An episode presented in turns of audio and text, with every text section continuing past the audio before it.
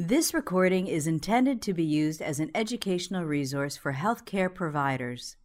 It is in no way a substitute for the independent decision making and judgment of a qualified healthcare professional.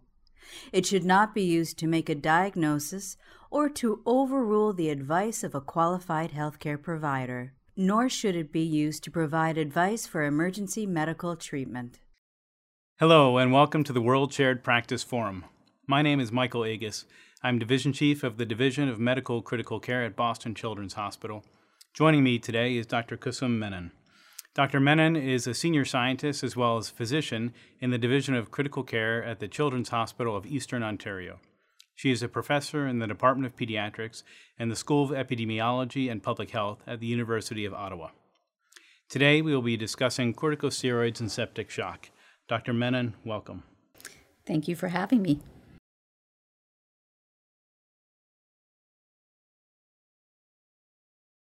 Can you start us off with some introductory remarks about septic shock in children? Absolutely. As you know, Michael, septic shock is a serious problem in children worldwide. There are over 72,000 hospitalizations per year in the United States alone and more than 24 million cases worldwide. Approximately 4,000 children die in the United States, and we estimate over 3 million worldwide, although it's hard to know the exact numbers. The median hospital length of stay is over two weeks and unknown worldwide, and the median ICU length of stay, five days. Costs in the United States for sepsis in children approach almost $5 billion per year. And perhaps most importantly, Dr. Ron Daniels of the Global Sepsis Alliance has stated that deaths from sepsis outnumber those from cancer in children. I think what's also really important is that in survivors, 17 to 31 percent of survivors exhibit new moderate to severe functional disability compared to baseline. They have decreased academic performance and memory, 21% higher rate of post traumatic stress disorder after PICU discharge compared to children discharged from the general ward, suggesting that there's something very specific to the septic shock process. And at 1 and 12 months following PICU admission, 50 and 35% of surviving patients have not regained their health related quality of life, which is really quite devastating for families. Can you take us through a case of a child with sepsis to explain how this would play out in a typical pediatric ICU? And as you explain, can you describe what treatment options a well resourced team in 2020 would have to choose from? So, we like to start with a clinical case, and the one I like to think about is a 14 year old boy with a suspected case of septic shock who's given antibiotics. He's received 100 cc's per kilo of normal saline, and he's on 0.1 micrograms per kilo per minute of epinephrine and 0.1 micrograms per kilo per minute of norepinephrine to support his blood pressure. Despite this, his blood pressure is still 74 over 28, so he's hypotensive, and has a heart rate of 140 beats per minute, which is very tachycardic for age. So the question then is now what? Well, as we know, treatment of septic shock consists of two basic premises goal directed fluid resuscitation, colloids or crystalloids, and broad spectrum antibiotics, ideally within an hour of diagnosis or as soon as possible. But then, what next? Trials in the past looking at activated protein C, which showed so much promise, have shown potential harm. Inhaled nitric oxide, there is no evidence for this and it is very expensive. Intravenous immunoglobulin has shown limited applicability in some specific cases of septic shock, but there's contradictory evidence and it's very expensive. Extracorporeal membrane oxygenation it's definitely used as a rescue therapy for septic shock, but it's resource intensive, has limited availability, and is not without its own risks and complications. Other therapies that are being investigated right now include vitamin C, thiamine, heparin, and perhaps in the future these might become more broadly available and used. But then that leads to what about hydrocortisone? I think the thing that's so remarkable about hydrocortisone is that it's been around for a long time and was patented in 1936. It's very widely available. And interestingly, it's on the World Health Organization's list of essential medicines and costs less than $5 a day for a 10 kilogram child, making it actually practical in most parts of the world. Why do we think that it matters? I think because we all know that there are hemodynamic effects from cortisol. If we look at the effects of cortisol given in the intensive care unit, we know that it has several effects, including regulation of glucose metabolism, increased protein breakdown, increased lipolysis, regulation of glucose availability, anti inflammatory properties, and stimulating release of polymorphonuclear white cells. But most importantly, for intensivists and for septic shock, it enhances myocardial contractility, vascular smooth muscle tone, and decreases capillary permeability. If we look at those mechanisms in a bit more detail, we know that cortisol can augment the sensitivity and number of beta adrenergic receptors in the heart, leading to increased contractility and rate. It increases calcium and sodium uptake in arterial smooth muscle, leading to vasoconstriction and an increase in blood pressure. It inhibits cytokine inducible form of nitric oxide synthetase, preventing vasodilation and thereby stabilizing blood pressure. Inhibits cytokine release, which prevents vasodilation and therefore stabilizes blood pressure as well. And finally, it stimulates intracellular adhesion factor production from vascular smooth muscle, which prevents capillary leak and increases intravascular volume. Because of this physiologic premise that hydrocortisone can increase blood pressure, when you ask physicians across countries what they actually do, you find that 90% of physicians will give hydrocortisone to patients requiring fluid resuscitation and two or more inotropes. Now, keep in mind this is older data from 2013, but there certainly is a belief out there that hydrocortisone can help the hypotension seen in septic shock.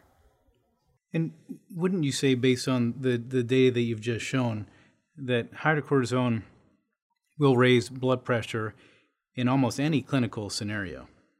Absolutely. And we know from the physiology that even in healthy volunteers, hydrocortisone administration can result in increased blood pressure. So you're painting a picture that puts hydrocortisone pretty squarely in the historical arsenal for sepsis. Can you tell us how that came to be and whether it still makes sense today? Yeah, it's actually a bit of an interesting story, Michael. When you look at where it started, Eustachius in 1552 actually showed the presence of glands above the kidney, and that was the first description in history of adrenal glands. It was then several hundred years later that Addison, for which the disease is now named, described 12 patients who died of chronic suprarenal failure. Then, 40 years later, Voelcker actually described the first connection between adrenal disease, and specifically adrenal hemorrhage, leading to cardiovascular collapse. Then, as we all know, the famous duo of Waterhouse and Friderichsen described the syndrome by which adrenal hemorrhage bilaterally um, resulted in cardiovascular collapse. Voelcker um, was the first one to actually describe it, but somehow Waterhouse and Friderichsen are credited with the discovery. So, when you then continue the story after the discovery of the adrenal gland and cardiovascular collapse, over the next few decades, people started to investigate the relationship of the whole axis and discovered that cortical stimulation, whether it be from injury or stress or fright, resulted in stimulation of corticotropin releasing hormone from the hypothalamus, which then stimulated the anterior pituitary to secrete adrenocorticotropic hormone, which stimulated the adrenal cortex to produce cortisol, which then had effects at the tissue level. Cortisol then had a feedback inhibition effect on the anterior pituitary and the hypothalamus. And for many years, that was the level of understanding of the hypothalamic pituitary adrenal axis. However, we know in the last couple of decades that this is actually a much more complicated relationship and that there are many levels of both stimulation and inhibition on the axis. Specific to ICU and things that we need to remember that corticosteroids, opioids, benzodiazepines, and antidepressants, which are very common in our patient population, all result in inhibition of the hypothalamus. Furthermore, cytokines can both stimulate as well as inhibit the HPA axis, and sometimes in a very unpredictable fashion. The adrenal gland itself is inhibited by many different medications, most common of which are fluconazole and etomidate. We then know that other medications such as phenytoin and phenobarb can also increased metabolism, resulting in decreased available cortisol, making the axis much more complicated than we originally imagined. What then happens is it's not only a matter of producing cortisol, cortisol actually has to be delivered to the tissues that are going to use it. And we know now that 80% of cortisol is bound to cortisol binding globulin in the serum, 15% to albumin, and only 5% exists as free cortisol, which is the biologically active version of the hormone. Furthermore, the relative amount of binding to both cortisol binding globulin and albumin is very unpredictable and is affected by chronic illness, nutritional status, etc., making it even more difficult to predict how much free cortisol you're going to have in the serum. Once cortisol actually gets to the cells, it has to bind to a hormone receptor complex and then be moved into the nucleus where DNA is transcribed into mRNA, which then eventually is translated into a new protein, which then actually has a physiologic effect.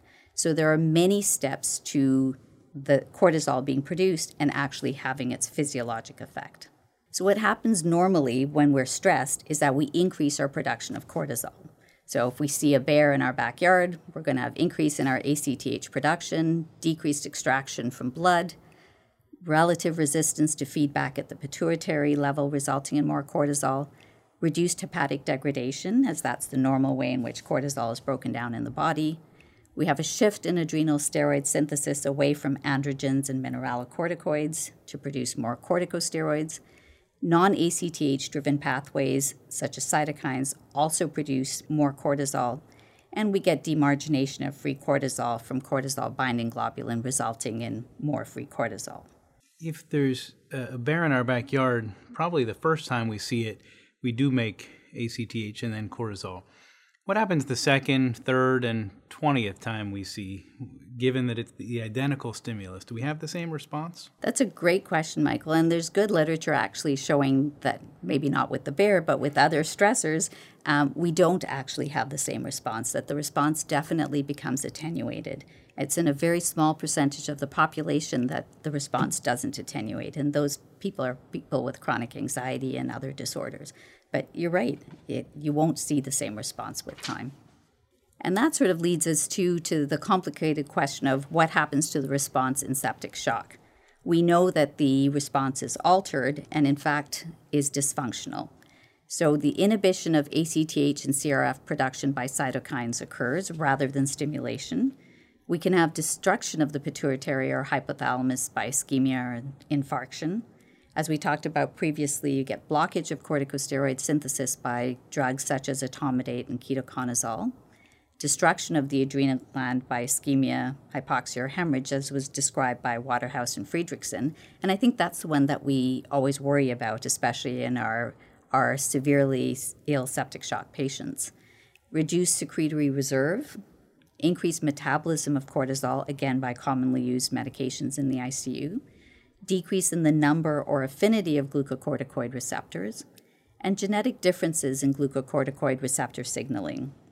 And finally, we get decreased demargination of cortisol from cortisol binding globulin, resulting in less free cortisol for the effect that we need to see. You've articulated a lot of reasons why adrenal function might be compromised in septic shock.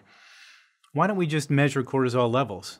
And what about stimulated cortisol levels, as in an ACTH stimulation test? And my favorite question what should the cortisol level be in a given sick child? And what about in a sick child on pressors or on ECMO? Great questions, Michael. I'm glad you asked. Um, and I think the short answer is we really don't know what the right level should be. But I think in order to understand that, we should look at it in a little bit more detail. So when you look at all of the mechanisms that we've just talked about and try and think through what would happen to the cortisol level in those particular mechanisms, you can see from that they can actually vary considerably. So if you think about if you inhibit ACTH production, you're going to have a drop in your cortisol and a drop in your ACTH. If you destroy the pituitary hypothalamus, the same thing is going to happen. But now think about what would happen if you blocked corticosteroid synthesis say using etomidate or ketoconazole, your cortisol level is going to drop, but your ACTH level would go up. If you destroy the adrenal glands, such as in Waterhouse Friderichsen, same thing is going to happen. You're going to drop your cortisol level and increase ACTH production. Same thing would happen with a reduced secretory reserve, increased metabolism of cortisol, or decreased demargination of cortisol from corticotropin or from CBG or albumin. Then, now, if you think about what about the end organ, the tissues? If you decrease the number or affinity of glucocorticoid receptors, you're going to actually increase your cortisol and you're going to increase your ACTH in an effort to actually overcome the decreased affinity of the receptors. Genetic differences in glucocorticoid receptor signaling, you may result in a decrease or increase of cortisol and a subsequent increase in your ACTH. So, as you can see, depending on the mechanism, you're going to have different effects on your cortisol level, making it highly unpredictable. And what makes it more complicated is that many of these mechanisms may be occurring in the same patient, therefore, resulting in a completely unpredictable cortisol level. And what about going the other way around? If we have a given cortisol level, can we infer the severity of, uh, severity of illness that caused that level? Or can we uh, interpret whether or not that level is sufficient for a given clinical scenario? Again, we, we think we should be able to it's, it would seem to make sense that the sicker you are, the higher cortisol, or if we think that the adrenal axis is dysfunctional, the sicker you are, the lower your cortisol level should be. But in fact, when we look at the literature, that doesn't seem to be the case. So if we look at a group of 32 children with septic shock who had a medium PRISM score of 9, which is quite high for, for ICU patients, we have found that the actual cortisol levels are very widely distributed. They can vary anywhere from less than 5 micrograms to deciliter to between 36 to 90 micrograms per deciliter. Similarly, the ACTH levels could be low, normal, or high. And in fact, in this cohort of children where only one of the 32 patients actually died, that patient had a cortisol level of 58 hmm. which doesn't fit with our impression that the dysfunctional axis should result in a low cortisol level. If we look at the number of patients who had baseline cortisol levels less than five, which would be considered very low in an outpatient who had adrenal testing, there were four patients who fit this category. But all four patients actually did very well when you looked at their outcomes. They didn't have a higher need for vasopressors, they didn't stay in the ICU longer. Now, admittedly, this was a small sample, but it's still suggestive that cortisol levels may not correlate with the outcomes that we're interested in assessing. If you kind of look at it sort of more um, graphically, you can see that cortisol levels actually in the small cohort were very normally distributed, that there were patients who had low levels, but there was a significant number of patients who had high levels of cortisol. And again, these did not correlate with clinically significant outcomes. And I think what is reflected in the literature is that there's a lot of confusion about what the right definition should be. Definitions have included an increment less than 7 or 9, a peak less than 14 and or an increment less than 9, peak less than 18, peak less than 18 and or increment less than 7 or 9, peak less than 25 and or an increment less than 9, and then some people have just defined it using peaks greater than 18, greater than 21.7, or greater than 35. So again, no consistency. Some of these studies have tried to correlate their definition with a clinically significant outcome, but many of them have done so, which doesn't help us because we still don't know which definition we should be picking. So then, if we think about not being able to do testing, we can't look at cortisol levels, what about the evidence? You've demonstrated that cortisol levels in septic shock are difficult to interpret even after ACTH stimulation. What is the evidence for or against simply treating empirically? Well, I'm glad you asked that question, Michael. As you can see, there really isn't very much evidence in the pediatric literature. There are a significant number of adult studies, which we'll talk about a bit later, maybe, but the, in children, there are very few, and there's no level one evidence, most importantly. There are nine prospective comparative studies or low quality RCTs, and there are two meta analyses of level two studies with inconsistent results. If we actually consider the pediatric studies that are out there, there are only four pediatric randomized control trials, all of which are small sized and in total looked at only 255 patients. The majority of the studies were retrospective cohort studies, and the majority of studies did not support benefit, and a significant number, I think seven of them, support suggested harm, which gives us some real food for thought. If we look more closely at the studies that actually supported benefit, as we talked about earlier, hydrocortisone increases blood pressure in all patients and all healthy volunteers, so it has a physiologic effect, but without necessarily affecting longer term outcomes. And the two studies support this.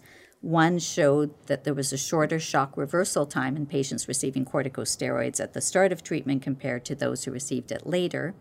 And another one showed a decrease in median dopamine dose and median dose of norepinephrine at four hours, but neither study showed any longer term benefits or other clinically significant outcomes. And just to be clear, is it your opinion that eh, an improvement in blood pressure due to treatment with hydrocortisone is an indication of adrenal insufficiency that is now treated, or is, an, is it an indication that, that hydrocortisone is having its physiologic effect? Really, if we go by the literature, it's an indication that it's having its physiologic effect, and there is no evidence to suggest that those patients have adrenal insufficiency, as we know that patients who are healthy or are healthy volunteers will get a rise in their blood pressure as well. So that doesn't mean that they're adrenally insufficient. It's kind of like giving somebody epinephrine. Epinephrine will raise most people's blood pressure, but it doesn't mean that they needed the epinephrine. We've sort of talked about that blood pressure maybe isn't a real benefit from hydrocortisone, specifically in septic shock. But what about other potential benefits? Well, there is some early work looking at biomarker specific data suggesting that patients with particular biomarkers may actually benefit. Dr. Hector Wong out of Cincinnati is looking at Persevere, which is a biomarker based stratification tool used to estimate 28 day mortality risk in children with septic shock. And these biomarkers are serum proteins measured within 24 hours of septic shock diagnosis, some of which include chemokine ligand 3, interleukin 8, heat shock protein, granzyme B, and matrix metallopeptidase 8, amongst many others. What he's shown is that corticosteroids in endotype B and intermediate to high persevere risk show a tenfold reduction in risk of a complicated course. And he defines complicated course as a composite of organ failure and mortality. It's very preliminary work, but it's very interesting and may show us a way forward in the future. So, if I'm hearing you correctly, that suggests that there's a subset of patients that may derive significant benefit from corticosteroid treatment and septic shock. That is the hope, and certainly that is the future. We don't have a way of running that right now, but certainly that is something in the future that there is a subgroup of patients that may benefit. We just don't know which ones they are yet. Of course, when you talk about benefits, then you have to talk about the risks as well. And unfortunately, there are several studies, albeit retrospective, showing the risks of corticosteroids in pediatric septic shock. These include being an independent predictor of mortality, greater organ failure, higher mortality, and a greater requirement for vasoactive medications, repression of genes corresponding to adaptive immunities, so a susceptibility to secondary infections, more time on vasoactive infusions, which corresponds with which is kind of counterintuitive because we've just said that hydrocortisone increases your blood pressure. And maybe this is a reflection of sicker patients receiving hydrocortisone and a higher incidence of new positive cultures, greater PICU and hospital length of stay, and less ventilator free days. So, certainly some food for thought. In addition, Dr. Hector Wong's group has also shown that there may be some patients that are at higher risk of side effects from corticosteroids. He has used endotyping to, to try and derive which of these patients might fit into this category. So, endotypes are biologically defined subclasses of clinical syndromes that differentiate a heterogeneous cohort based on molecular biology. And he has classified patients based on these subclasses uh, and molecular biology into endotype A and B, and has shown that endotype A is characterized by decreased expression of genes corresponding to the glucocorticoid receptor signaling pathway. And corticosteroids were independently associated with a fourfold increase in mortality risk in endotype A patients. So, again, making us think that while there may be a group of patients, a subgroup that would benefit from steroids, there may also be a group that may have worse outcomes with steroids. So we summarize looking at the risks and benefits of corticosteroid therapy in pediatric septic shock. Possible risks include new infections, suppression of adaptive immunity, GI bleeding, and I include GI bleeding in there because there was a systematic review many years ago that suggested an increased risk of GI bleeding with corticosteroid therapy in pediatric septic shock. The caveat being that many of the studies there included patients with dengue hemorrhagic shock, so probably not applicable to the broader group. Increased mortality and hyperglycemia. At this point, benefits decreased time on vasopressors, which, as we've stated, may be a benefit, but it may just be a physiologic response to hydrocortisone. And to restate Dr. Wong's data, there is a, a risk of increased mortality in one subgroup from having received corticosteroids, and yet there's a decreased mortality in another subgroup who got corticosteroids. So there's really evidence, even from his work, on both, both sides. sides. Absolutely. You've now shown us credible evidence that hydrocortisone may benefit children with septic shock, and it may harm children with septic shock. Given compelling evidence on both sides among those that treat pediatric septic shock with hydrocortisone, what reasons do physicians give for doing so? Well, it's a good question, and it sort of comes down to the science of medicine and the art of medicine and what physicians fear. What's what's the worst possible thing? Well, I think intensivists and physicians are afraid patients will die if we don't give corticosteroids. And so I think that's the big fear. And I think what I would have them consider and think about is that Despite this fear, there's no evidence in pediatric septic shock that this is actually true. There's an increasing suggestion that corticosteroids could actually accelerate death in a subpopulation of patients, which whom we right now cannot identify. And in fact, there's inconclusive evidence even in adults. So if you look at the adult data, because there's really no pediatric data to assess mortality, which is the biggest fear, I think, of most physicians, there are two systematic reviews that have been done recently, one in 2018 and one in 2019. The one in 2018 included 42 randomized controlled trials with over 10,000 patients, 38 of which were adults. One was a combined pediatric and adult study, and three were pediatric studies. However, the pediatric studies were too small to draw any conclusive ev- conclusions from. What importantly, this systematic review showed that there were no short term mortality effects or no long term mortality effects. So, in fact, despite our belief that even in adults that there was a mortality benefit, a systematic review of 42 RCTs did not support this. More recently, the Cochrane review of 61 randomized control trial and over 12,000 patients, 53 of which were adult, two were pediatric and adult, and six were pediatric, suggested a slight reduction in 28 day mortality, but importantly, the upper bound of the confidence interval was 0.99, which was very close to being non significant. But even if you believe that maybe there was a slight benefit, there was no difference in long term mortality. So they still died, but maybe slightly later. The other thing that's important to note with this systematic review was that they included patients with pneumonia and not just septic shock. So it was perhaps a mixed effect.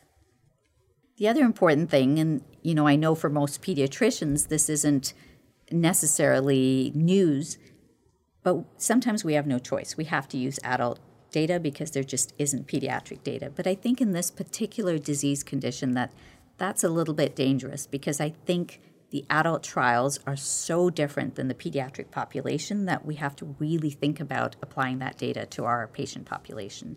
So, if you look at the age in the four trials that are really quoted um, as being the big monumental adult trials Annane in 2002, Sprung in 2008, Venkatesh in 2018, and Annane again in 2018. The range of age groups in these trials was from 60 to 66 years of age which obviously is very different than the pediatric population, which most of the studies range in age from three to nine years of age. The other interesting thing is that most of them ranged from 61 to 70% male. Whereas in pediatric studies, for whatever reason, septic shock seems to be pretty much 50 50. The next thing that's important to note is that the comorbidities in the adult populations in these four studies are very different than our pediatric comorbidities. They included hypertension, coronary artery disease, congestive heart failure, COPD, diabetes, liver disease. They did include some cancer patients, which is common in pediatrics as well, but the other comorbidities in pediatrics were prematurity, genetic diseases, and neuromuscular diseases. And then finally, and perhaps most importantly, is the baseline mortality rate in adults ranged from 24.3% to 63%, whereas in pediatrics, it's around 5 to 10, and the average was 9%. So, again, a very different patient population. You've taught us a lot about the physiology of adrenal function in septic shock, measurement of that function, and about published risks and benefits to hydrocortisone therapy. Where do we go from here? How would you recommend the pediatric intensivist in 2020 should proceed? I think it's an important question to answer, and I think it's important that we realize that there really isn't good evidence and that we need to look at this in a systematic way. So, as you know, we are conducting a study looking at hydrocortisone in pediatric septic shock. This is an international collaboration between the United States and Canada and perhaps other countries in the future trying to look and answer this question as scientifically as we can. We plan to look at 1,032 patients with suspected or confirmed infection and on greater than two vasoactive inotropic agents or epinephrine or norepinephrine infusions alone at greater than 0.1 mics per kilo per minute. The intervention is going to be hydrocortisone versus a comparator of placebo. And our primary outcome is the proportion of patients who die or have a greater than 25% decrease from baseline in health related quality of life at 28 days. We anticipate that this trial will take probably five years to complete and at least 32 or more sites. In the meantime, we still have to make decisions. We still have to treat patients that are in front of us. So, fortunately, we have the 2020 Surviving Sepsis Guidelines that just came out recently.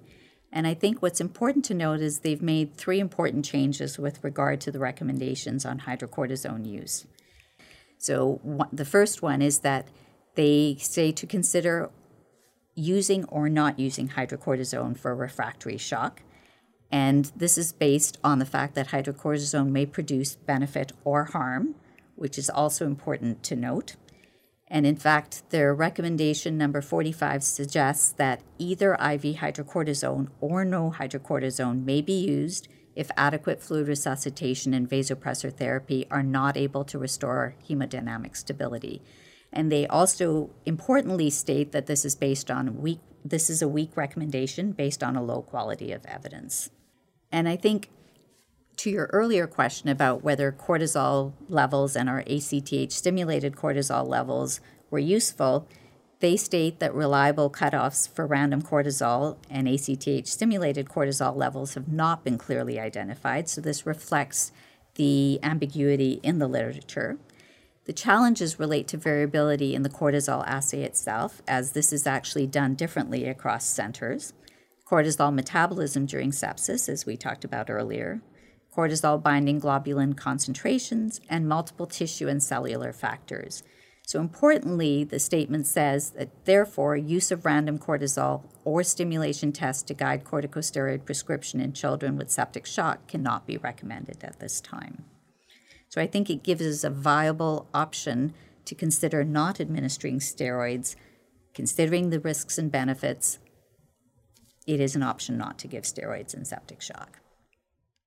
So, what do we do in the meantime? If we walked into the Children's Hospital of Eastern Ontario and found Dr. Menon taking care of a patient uh, with septic shock, what would you do? How would you think about how to treat that child before the randomized controlled trial results have been released? So, I think for me, Michael, when I started this journey, I would have said, that's easy, just give them steroids. But I think over the past 20 years, looking at the literature, studying this, considering what we have learned about the axis, I actually think now that my tendency is to really seriously consider that corticosteroids could be harming my patient, which is not something I would have thought about in the earlier days. So for me now, it's up to the patient to prove to me that they actually need corticosteroids. So I would do a risk assessment, trying to think about what is the pretest probability that this patient in front of me has a reason that they really need steroids. So have they been on long term corticosteroids, high dose or long term? Do they have known hypothalamic, pituitary, or adrenal disease that could affect their cortisol levels or function? Have they been given etomidate or ketoconazole? So, do they have a risk factor that would make them at high risk for true adrenal insufficiency? If so, I would then conduct low dose ACTH stimulation testing to actually measure cortisol and then do a post ACTH stimulation level.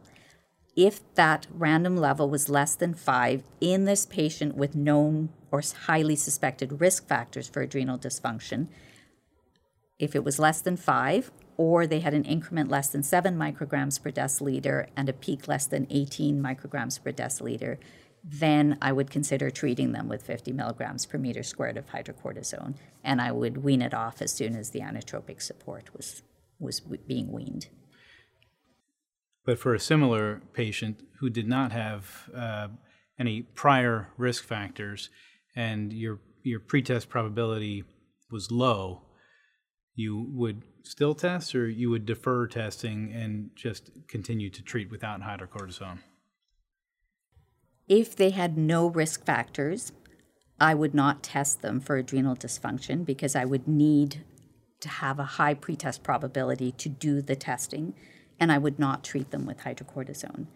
I think the case that sort of really sticks out in my mind is a case of a child that we actually ended up putting on, on ECMO for septic shock and ended up treating with hydrocortisone. The patient ended up dying. And I've always asked myself, I, I've sort of initially went between, well, I did everything for the patient by giving them steroids, and that made me feel better. But now I look at that and I actually wonder, did I accelerate their death by giving them steroids? And the bottom line is, I don't know the answer to that. And I think for me, that the, the way forward is first do no harm. And because I can't be sure that I'm not doing harm in that previously healthy, no risk factor patient, I, I would not give steroids.